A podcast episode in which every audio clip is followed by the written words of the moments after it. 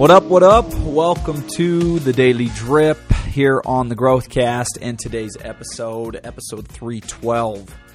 Today we are talking about the tactic of inventories, self inventories to be exact.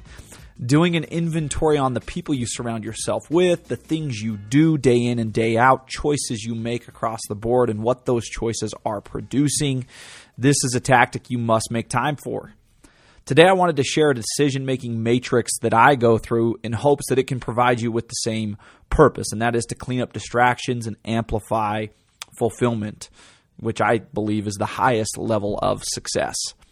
Here's the thing if you are experiencing pain, if you are experiencing resentment, if you are experiencing resistance, if you are experiencing negativity, a lot of that situation is on you. Not all of it, not always, but a lot of it. To stop and see things as they are, this is an important step every day. Think about the people you choose to surround yourself with, the conversations, the perspectives.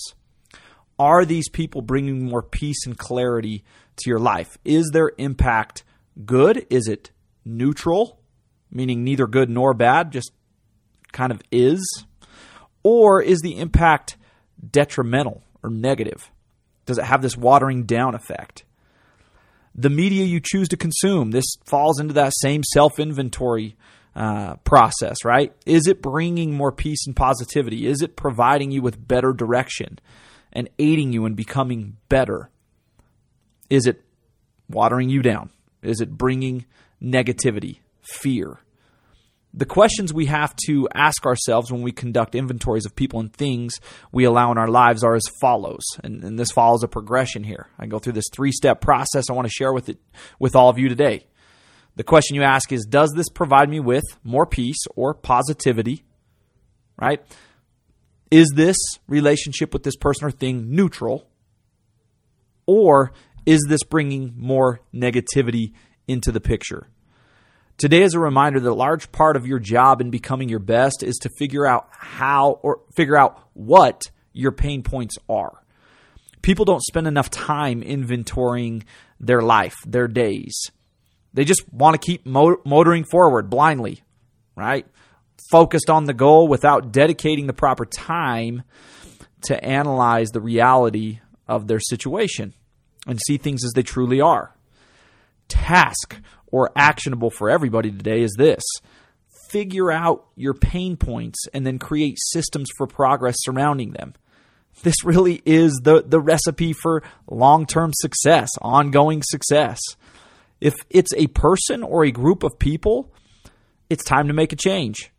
Pick a different route in the office so you don't get cornered.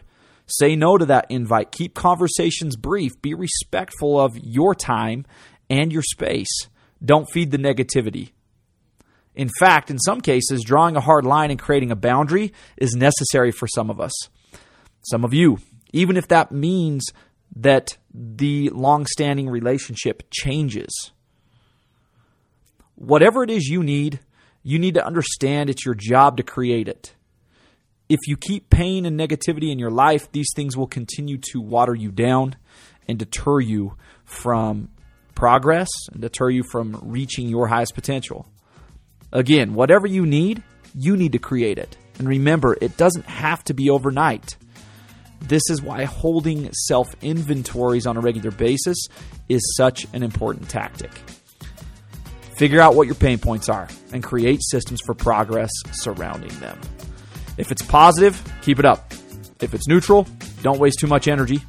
If it's negative and watering you down, take massive action and create change. All right, everybody, have a great day. Make it a great day and we will see you guys back here again tomorrow.